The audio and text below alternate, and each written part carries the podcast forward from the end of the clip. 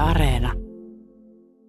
Kysehän on tällaisesta koulunuorisotyöhankkeesta, jota on pikkasen jo tuossa 20 ja 21 vuosina päästy pilotoimaan ja tekemään. Vähän eri rahoituspohjalla silloin, mutta koulunuorisotyön asuntolatyön hanke, jossa halutaan lähteä juuruttamaan koulunuorisotyön menetelmiä sinne toisen asteen oppilaitoksiin ja asuntola-arkeen.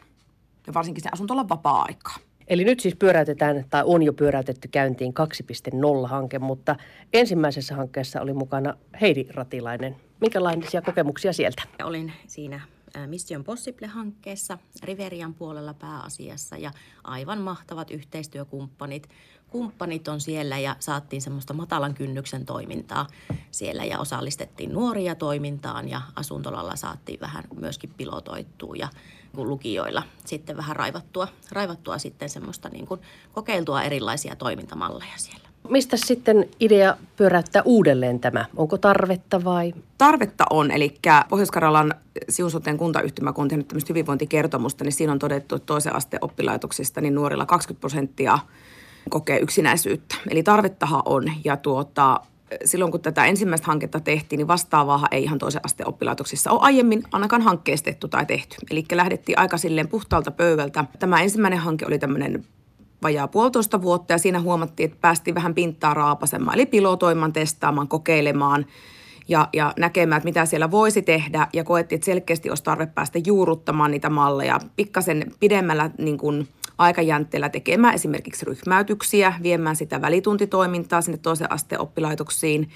tämmöistä nuokkaritalotoimintaa haluttaisiin päästä kokeilemaan. Ja kyllä siitä sitten hankepaperi kirjoiteltiin, että tuota – kaikenlaista siihen saatiin sitten uutta, eli tässä uudessa hankkeessa muun muassa sitten lähdetään sitä ennaltaehkäisevää päihdetyötäkin tuomaan sitten sinne asuntoloihin ja sinne koulun arkeen. Toki sitä siellä jo on, mutta ehkä sitten tuodaan sitä vähän erilaisella twistillä.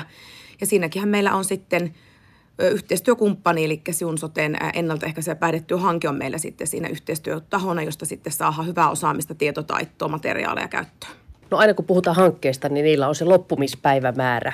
Kyllä. Mutta mitä sitten, kun tämä hanke loppuu? Onko to- tavoitteena ja toiveena, että joku asia on juurtunut sinne niin hyvin, että se on siellä arjessa ihan koko ajan? Kyllä, eli tässä lähdetään luomaan, eli meidän hanketyöntekijät lähtee luomaan tällaisia koulunuorisotyön niin vuosikelloja. Eli mitä se voisi olla se tällainen niin kuin ekstra, mitä siellä koulun arjessa ei vielä ole. Eli jokaiselle oppilaitokselle luodaan niin kuin omanlainen vuosikello. Asuntoloiden luodaan semmoinen toiminnan vuosikello siitä, siitä kaikesta mukavasta, mitä nyt tehdään, mikä toimii, mikä ei. Eli nyt lähdetään niin kuin testaamaan.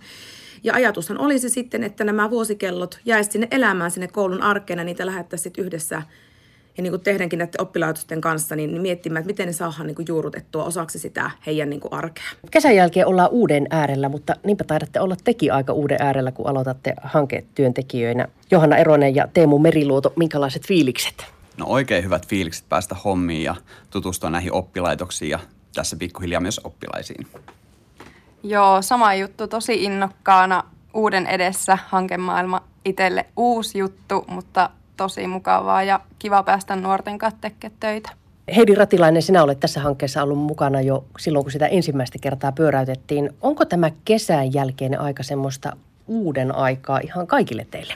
Kyllähän se nyt varmaan osittain on, että niin kuin uuden aikaa, mutta tokihan, tokihan sitten niin kuin on myös niitä palaavia opiskelijoita ja näin. Että, että... No tässä hankkeessa paneudutaan niihin nuoriin, jotka ovat sellaisessa nivelvaiheessa. Mitä sillä tarkoitetaan? Eli nivelvaihehan tarkoittaa sitä siirtymää siinä, niin kuin kun siirrytään. Se voi olla ihan sieltä niin kuin alakoululta yläkoululle. Meidän kohderyhmässä se tarkoittaa sieltä yläkoulusta siirtyvä, siirtymistä tuonne ammattiopiston ja lukion ja näin sinne maailmaan. Eli siirtymävaihetta. No onko se semmoinen erityisen herkkä vaihe? Kyllähän se on toki. Siinä on muutoksia paljon. Aina kun siirrytään niin kuin paikasta toiseen, olipahan se niin kuin missä hyvänsä, niin, niin, niin onhan se semmoista uuden, uuden edessä olemista ja kaikki on uutta ja näin. No miten sitä voi tukea tuollaisessa siirtymävaiheessa uuden edessä?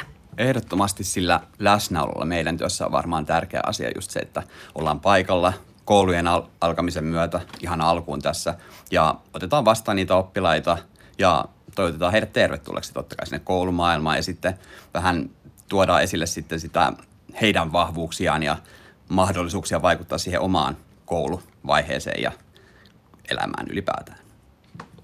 Kyllä, komppaan, että tärkeintä on se läsnäolo ja kuuntelu ja ihan semmoinen kiireetön, kiireetön nuorten kohtaaminen siellä, he, siellä heidän tota, ympäristössään, eli siellä koululla, koska se voi olla tosi jännittävää ja tota, uuden alku, niin että siellä on aikuinen, joka on heitä, heitä varten siellä ja kuuntelee heitä ja heidän ihan kaikki, mit, mitä onkaan mielessä, niin se on tosi tärkeää. Te olette jalkautumassa moniin kouluihin, lukioihin, ollaan myöskin ammatillisen koulutuksen oppipisteissä, ammattiopisto Luovin toiminnassa mukana. Minkälaista se on se käytännön työ? Koululla päivystämistä vai nuokkarilla vai missä? Joo, eli meillähän niin on nyt tässä menossa vähän tämmöinen markkinointi- ja jalkautumisvaihe, eli sinne oppilaitoksiin mennä, mennään tuota, niin meitä tutuksi sitten siellä tuomaan. Ja ryhmäyttämiset on nyt tässä alkuvaiheessa erittäin tärkeässä roolissa. Niitä ollaan nyt sovittu, eli mennään luokkaan pitämään sitten tuota ryhmäyttämisjuttuja, eli siinä on toiminnallista juttua ja näin. Yksi tärkeä asia on se, että yritetään saada syrjäytymisvaarassa olevat nuoret mukaan hommaan. Mitenkä sen tunnistaa, että tässä nyt tässä porukassa on joku, joka on kelkasta tippumassa? No meillä alkaa sitten semmoinen välituntitoiminta ö, tota, näiden ryhmäytysten jälkeen ja vähän tässä jo limittäin ennen sitäkin.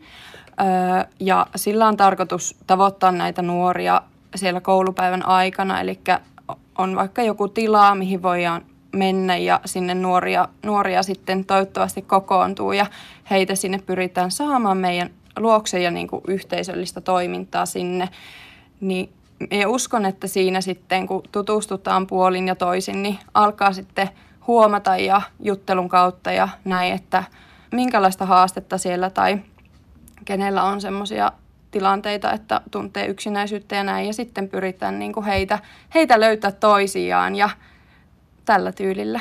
Näin kertoi siis Johanna Eronen. Onko Teemu Meriluoto sinulla muita hyviä vinkkejä tai neuvoja, että miten sitä oikein tunnistaa sen sellaisen nuoren, joka on syrjäytymässä? No totta kai myös sit tärkeässä osassa on se yhteistyö koulun ja oppilashuollon kanssa, että tehdään yhdessä sitä työtä ja yritetään, yritetään pysyä kärryillä siitä, että miten nuoret voi kohdata heitä sitä kautta, että se on erittäin tärkeässä osassa se yhteistyö heidän kanssaan, että sitä kautta varmaan saada, että oppilaiden kanssa ja sitten koulujen kanssa ja oppilaitosten kanssa yhteistyössä, niin varmasti päästään kiinni, kiinni näihin ongelmiin. No minkälaiseksi sitten aikuisena ihmisenä koette sen, että pysyä nuorten hommissa, jutuissa, ajatuksissa mukana? Ainakin itse tuntuu, että on tipahtanut niin kärryiltä. Joo, kyllä. Eli nuorethan meitä siellä opettaa, eli opiskelijat. Eli tuossa voin sanoa, että minua on opetettu siellä TikTokin käyttöä ja IGn käyttöä, että se voi olla meikäläisellä vähän hidasta vielä, että kyllä siellä kartalle päässä ja mistä, mitä, niin kuin, mitä niin kuin someja seurataan ja näin ikään ja mikä niin kuin on tällä hetkellä niin kuin puheenaiheena, että se on just se, kun ollaan siellä läsnä siellä oppilaitoksessa ja niin kuin muuten vapaa-ajalla vaikka tuolla sitten toiminnan merkeissä, niin siellä kyllä mielellään auttavat meitä tässä asiassa. Näin Heidi Ratilainen. Entäs Johanna Eronen ja Teemu Meriluoto? Miten te koette, että pysyttekö kartalla? Samoilla linjoilla. Toki, toki tota, muistaa kyllä vielä omatkin nuoruusajat silleen, että, että vähän ehkä senkin kautta pysyy kärryillä, mutta ehdottomasti täytyy kuunnella niitä nuoria huipusti ja olla sillä, sillä, sitä kautta niin kuin pysyä sit kärryillä, että se on varmasti se tärkein juttu. Joo, ehdottomasti samaa mieltä, että yritetään pysyä itse kärryillä, mutta mahtavaa roolien vaihto, että oppilaatkin pääsee sitten vähän op- opettajan hommiin siellä oppilaitoksissa, niin hyvä.